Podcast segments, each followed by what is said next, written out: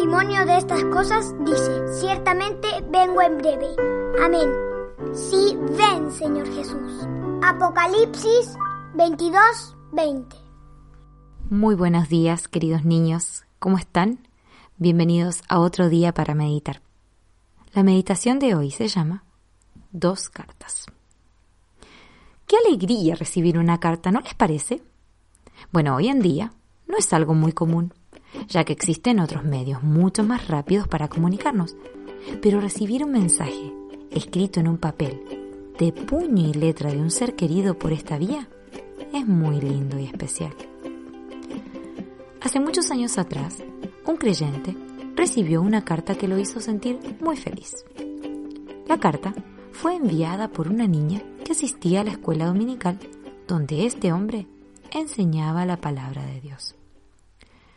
La niña era muy, pero muy pobre y la mayor de cuatro hermanos.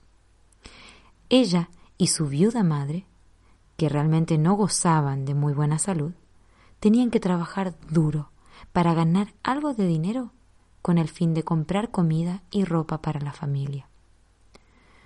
Sin embargo, esta pequeña niña estaba extremadamente feliz. ¿Y saben por qué?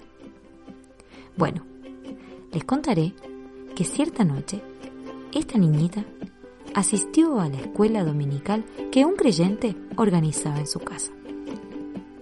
El maestro se preocupó especialmente de ella, así que tuvieron una bella conversación y cantaron algunos himnos con el resto de niños y niñas. Al día siguiente, ella le envió la carta que hemos mencionado, una carta que alegró sobremanera a aquel fiel creyente. Esta decía así. Disfruté mucho el tiempo que compartimos el domingo por la noche. Ahora Estoy muy feliz, pues he puesto mi confianza en Jesús. Si Jesús viene ahora, estoy lista para irme con Él. Jamás había escuchado de Jesús y no había sido salva si no hubiese acudido a aquel pequeño lugar de reunión. Además, estoy más feliz aún porque le conté de Jesús a una amiga y ella también ha conocido y confiado en el Señor Jesús. Amigo o amiga oyente, ¿te asombra que aquella pequeña estuviese tan feliz a pesar de toda la pobreza y dureza de su vida? Si has puesto tu confianza en Jesús, entonces también tienes motivos para estar extremadamente feliz. ¿Puedes decir lo mismo que ella? Si Jesús viene, ¿estoy listo o lista para irme con Él? Quizá tus papás están preparados y tú aún no. Cuando Jesús venga, qué terrible será si Él se lleva a quienes amas y tú te quedas aquí. Ay, amigo, amiga, Jesús está viniendo a buscar a todos los que lo aman. ¿Lo aceptarás ahora mismo como tu Salvador y Señor? Qué momento tan precioso será para todos los que están preparados.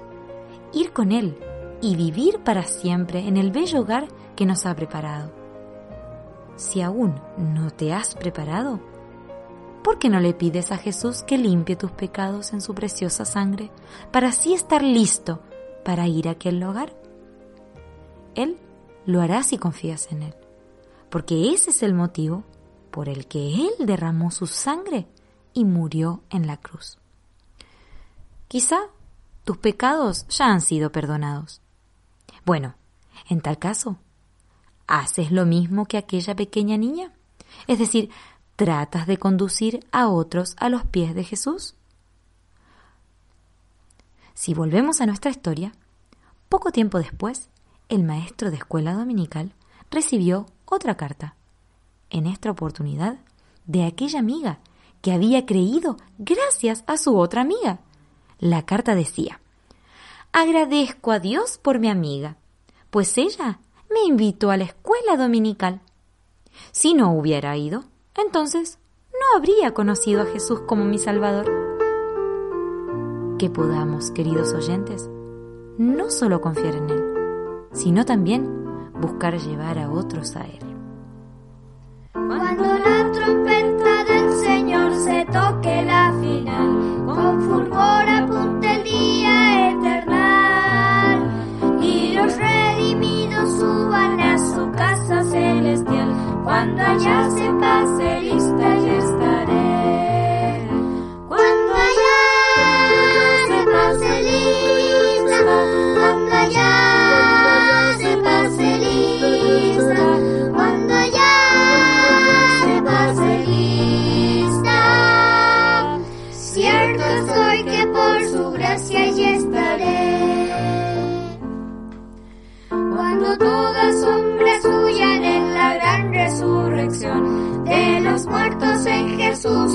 Y